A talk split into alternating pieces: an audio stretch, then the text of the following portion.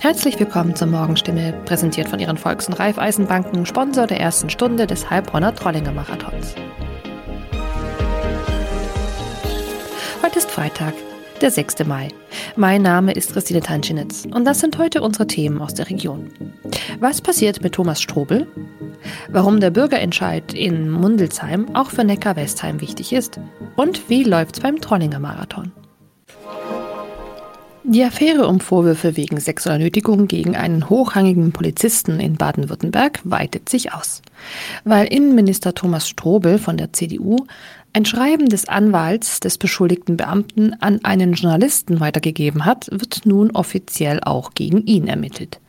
Die Opposition aus SPD und FDP forderte am Donnerstag Ministerpräsident Winfried Kretschmann von den Grünen auf, den CDU-Politiker angesichts der nun eingeleiteten Ermittlungen gegen ihn zu entlassen. Ein Sprecher Kretschmann sagte, man wolle Ermittlungen nicht kommentieren. Ansonsten gelte, was Kretschmann bereits am Mittwoch mitgeteilt habe, dass er Strobel sehr schätze und er sein vollstes Vertrauen habe. Der Ministerpräsident war am Donnerstag zu Besuch in der Region beim Standort Lampolzhausen des Deutschen Zentrum für Luft- und Raumfahrt. Er äußerte sich aber auch dort nicht zum Fall. Auch die Fraktionschef von Grünen und CDU stärkten Strobel den Rücken.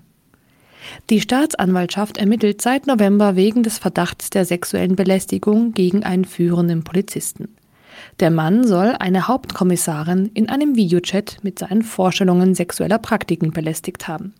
Weil Strobel ein Schreiben des Anwalts des beschuldigten Beamten an einen Journalisten weitergegeben hat, wird nun auch gegen ihn ermittelt. Die Staatsanwaltschaft Stuttgart teilte am Mittwochabend mit, das Ermittlungsverfahren richte sich gegen den Journalisten und den Minister. Es geht um 20 Hektar Ackerfläche nahe der A81 bei Mundelsheim. Ein Bürgerentscheid soll am 29. Mai klären, ob sich ein Gewerbe- und Innovationspark dort ansiedeln darf. An diesem Vorhaben sind sechs Kommunen beteiligt. Auch Neckar-Westheim ist hier im Zweckverband Ottmarsheimer Höhe mit dabei, allerdings nur zu einem geringen Anteil. Nicht nur Bürgermeister Boris Seitz hat sich aus mehreren Gründen deutlich für die Ansiedlung auf den Benzäckern ausgesprochen.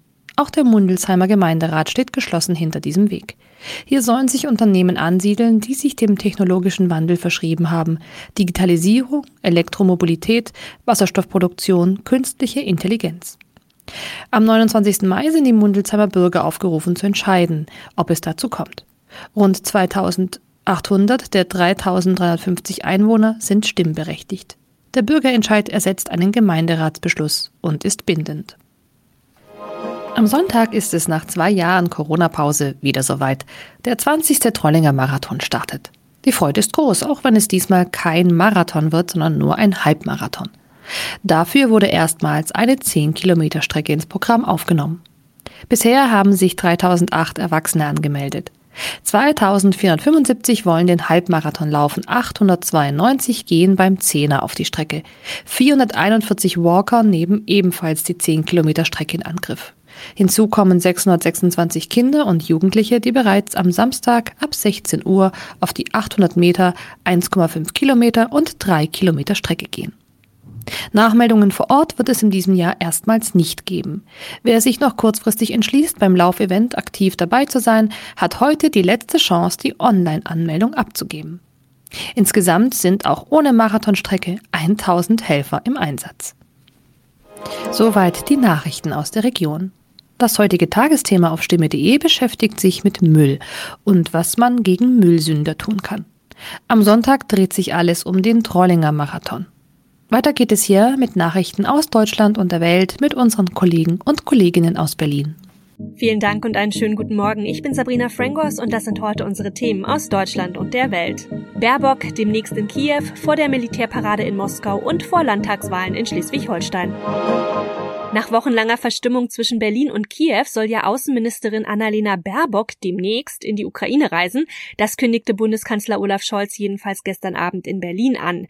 Wenige Stunden zuvor hatte der ja zunächst in Kiew unerwünschte Bundespräsident Frank-Walter Steinmeier mit dem ukrainischen Präsidenten Zelensky telefoniert.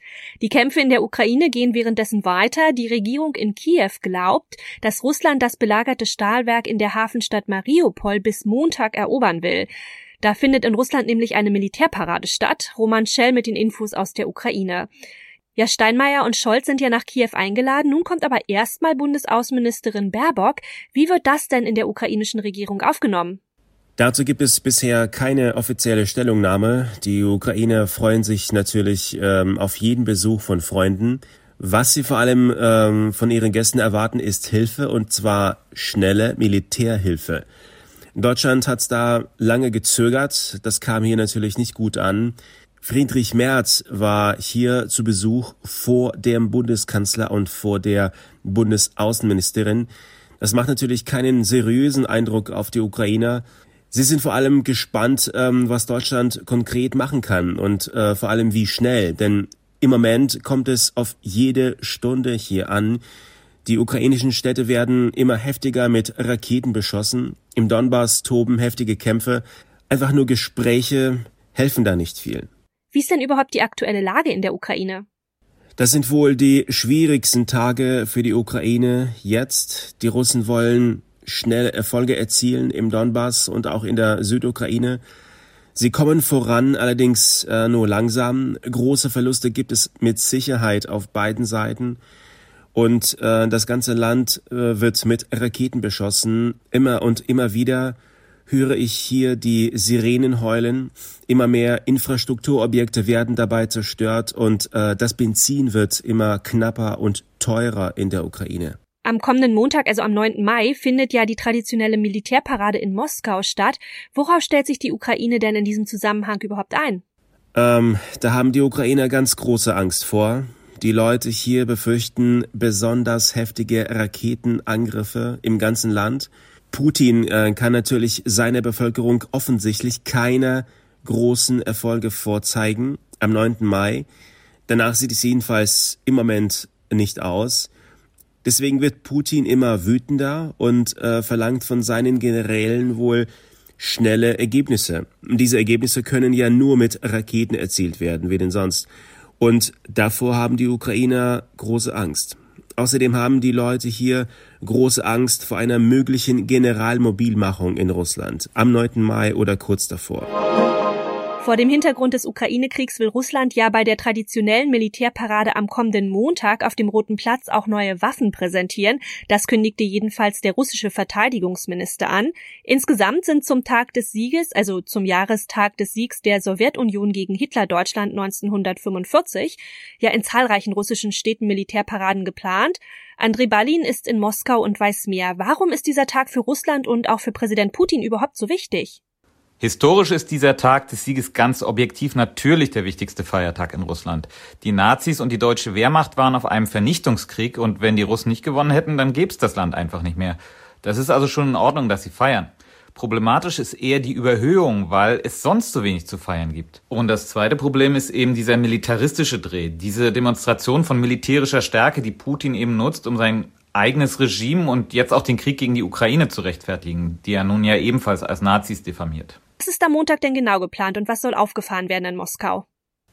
Geplant sind landesweit sogar 28 Militärparaden, die größte und wichtigste natürlich auf dem Roten Platz. Und da wird dies Jahr trotz Krieg nicht gespart. Also wir haben 11.000 Soldaten, die aufmarschieren sollen. Dazu natürlich das Neueste, was die russische Rüstungsindustrie zu bieten hat. Also das sind wieder rund 130 Militärfahrzeuge und Panzer und fast 80 Flugzeuge und Hubschrauber. Premiere feiert dabei wohl der Raketenwerfer Tornado, der irgendwann mal die Raketenwerfer Smerch und Grad ablösen soll, die jetzt in der Ukraine eingesetzt werden. Übrigens ist überhaupt interessant, dass von all der neuen Technik, die uns der Kreml da auf der Parade zeigt, kaum etwas in der Ukraine dabei ist. Und wie ist das Ganze einzuschätzen? Was könnte Putin planen? Die Gerüchteküche brodelt dazu ja seit Tagen. Unter anderem heißt es, Putin könnte während der Parade der Ukraine offiziell den Krieg erklären. Bisher läuft das ja alles unter Spezialoperationen. Beim Krieg könnte er mobil machen, aber eben diese Spekulationen hat der Kreml bisher auch völlig dementiert. Ist also schwer, das vorauszusagen. Am ehesten wird sich Putin irgendwas rauspicken und das zum großen Sieg hochstilisieren. Dafür bietet sich entweder Mariupol an, wenn die die Azovstal-Verteidiger rauskriegen, oder die Südukraine mit der Landverbindung zur Krim. Seit einigen Tagen wird ja mit einer russischen Generalmobilmachung gerechnet. Moskau dementiert das. Was würde das überhaupt konkret bedeuten, also für die Ukraine? Das würde bedeuten, dass Russland ganz offiziell Wehrpflichtige einziehen und an die Front schicken kann. Bisher hieß es in solchen Fällen ja immer, das seien Ausnahmen und Fehler gewesen. Dann würde es zur Regel. Damit kann Russland natürlich seine Manpower deutlich erhöhen. Schnelle Erfolge bringt das aber, glaube ich, nicht. Moskau bräuchte eigentlich mehr neue Technik und natürlich ausgebildete Soldaten. Wehrpflichtige sind zumindest erst einmal nicht so hilfreich. Es sei denn, Russland rechnet jetzt schon damit, dass sich der Krieg noch über ein halbes Jahr oder mehr hinzieht. Dann sind es Reserven, die Moskau braucht. Aber das würde bedeuten, dass die Lage noch viel schlechter ist als zugegeben. In Schleswig-Holstein wird am Sonntag ein neues Landesparlament gewählt. Alle Umfragen sagen ja einen klaren Sieg der regierenden Christdemokraten von Ministerpräsident Daniel Günther voraus.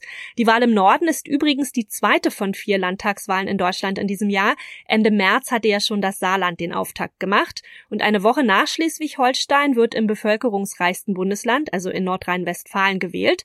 Und im Oktober steht dann noch Niedersachsen an. Politikwissenschaftlerin Julia Reuschenbach von der Universität Bonn hat ein paar Infos. Kurz vor der Wahl am Sonntag, worauf wird es in Schleswig-Holstein am Ende denn hinauslaufen? Ja, die Umfragen zeigen doch einen deutlichen Vorsprung für den Amtsinhaber, ein ähm, typischer Modus, den wir von Landtagswahlen kennen, dass ein populärer Ministerpräsident in der Lage ist, also zu mobilisieren, einen Amtsinhaberbonus auszuspielen. Insofern ist die spannende Frage vermutlich eher, wie es dann konkret ausgeht, nämlich für die CDU in der Frage, ob sie womöglich ein Zweierbündnis schmieden kann oder das Jamaika-Bündnis, was Daniel Günther auch im Vorfeld angedeutet hat, äh, mit Grünen und FDP fortsetzt. In dem Bundesland gibt es ja auch einen Sonderfall. Der Südschleswigsche Wählerverband ist als Partei der dänischen Minderheit von der 5%-Klausel befreit. Was könnte das für Auswirkungen auf das Wahlergebnis haben?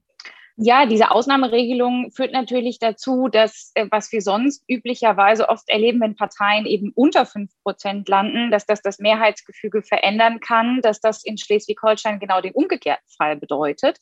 Ähm, allerdings ist jetzt nicht anzunehmen, dass äh, der Einzug ähm, des SSW in den Landtag signifikant auf die Koalitionsbildung Einfluss nimmt. Das wäre sicherlich nur dann der Fall, wenn es eine Möglichkeit zu einer Regierungsbildung unter einer anderen Partei gäbe, etwa unter den äh, Grünen oder unter der SPD. Das ist nicht erwartbar. Insofern würde ich diesem Aspekt keine so äh, große Bedeutung zumessen. Die SPD hat bei der Bundestagswahl, aber ja auch zuletzt bei der Landtagswahl im Saarland deutlich zugelegt. Ist dieser Trend denn ja nicht auch in Schleswig-Holstein zu erwarten? Also für Schleswig-Holstein habe ich diesen Eindruck nicht. Und das liegt tatsächlich an diesem Phänomen, dass wir eben gerade von Landtagswahlen kennen, dass populäre Amtsinhaber in der Lage sind, ähm, zu mobilisieren. Wir haben in den letzten Jahren vielfach gesehen, dass Amtsinhaber wiedergewählt wurden. Also es, die Ausnahme ist im Grunde die Nichtwiederwahl.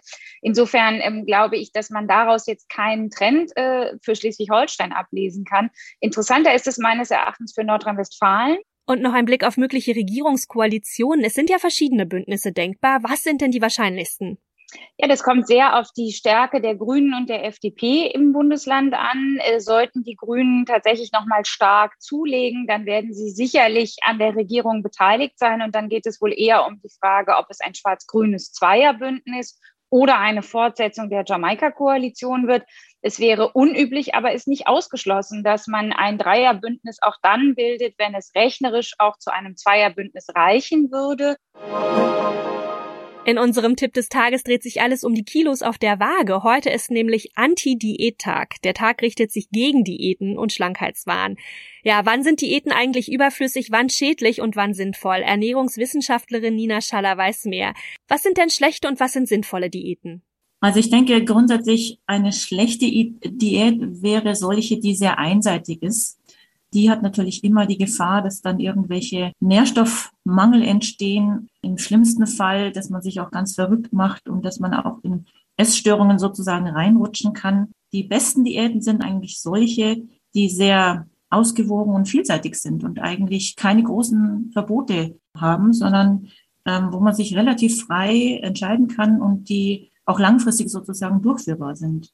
Was wäre denn vielleicht eine Ernährung, die gesund ist, die man aber auch wirklich lange durchhalten kann? Ja, das sind, man nennt es bei uns in der Fachsprache die gesunde Mischkost sozusagen.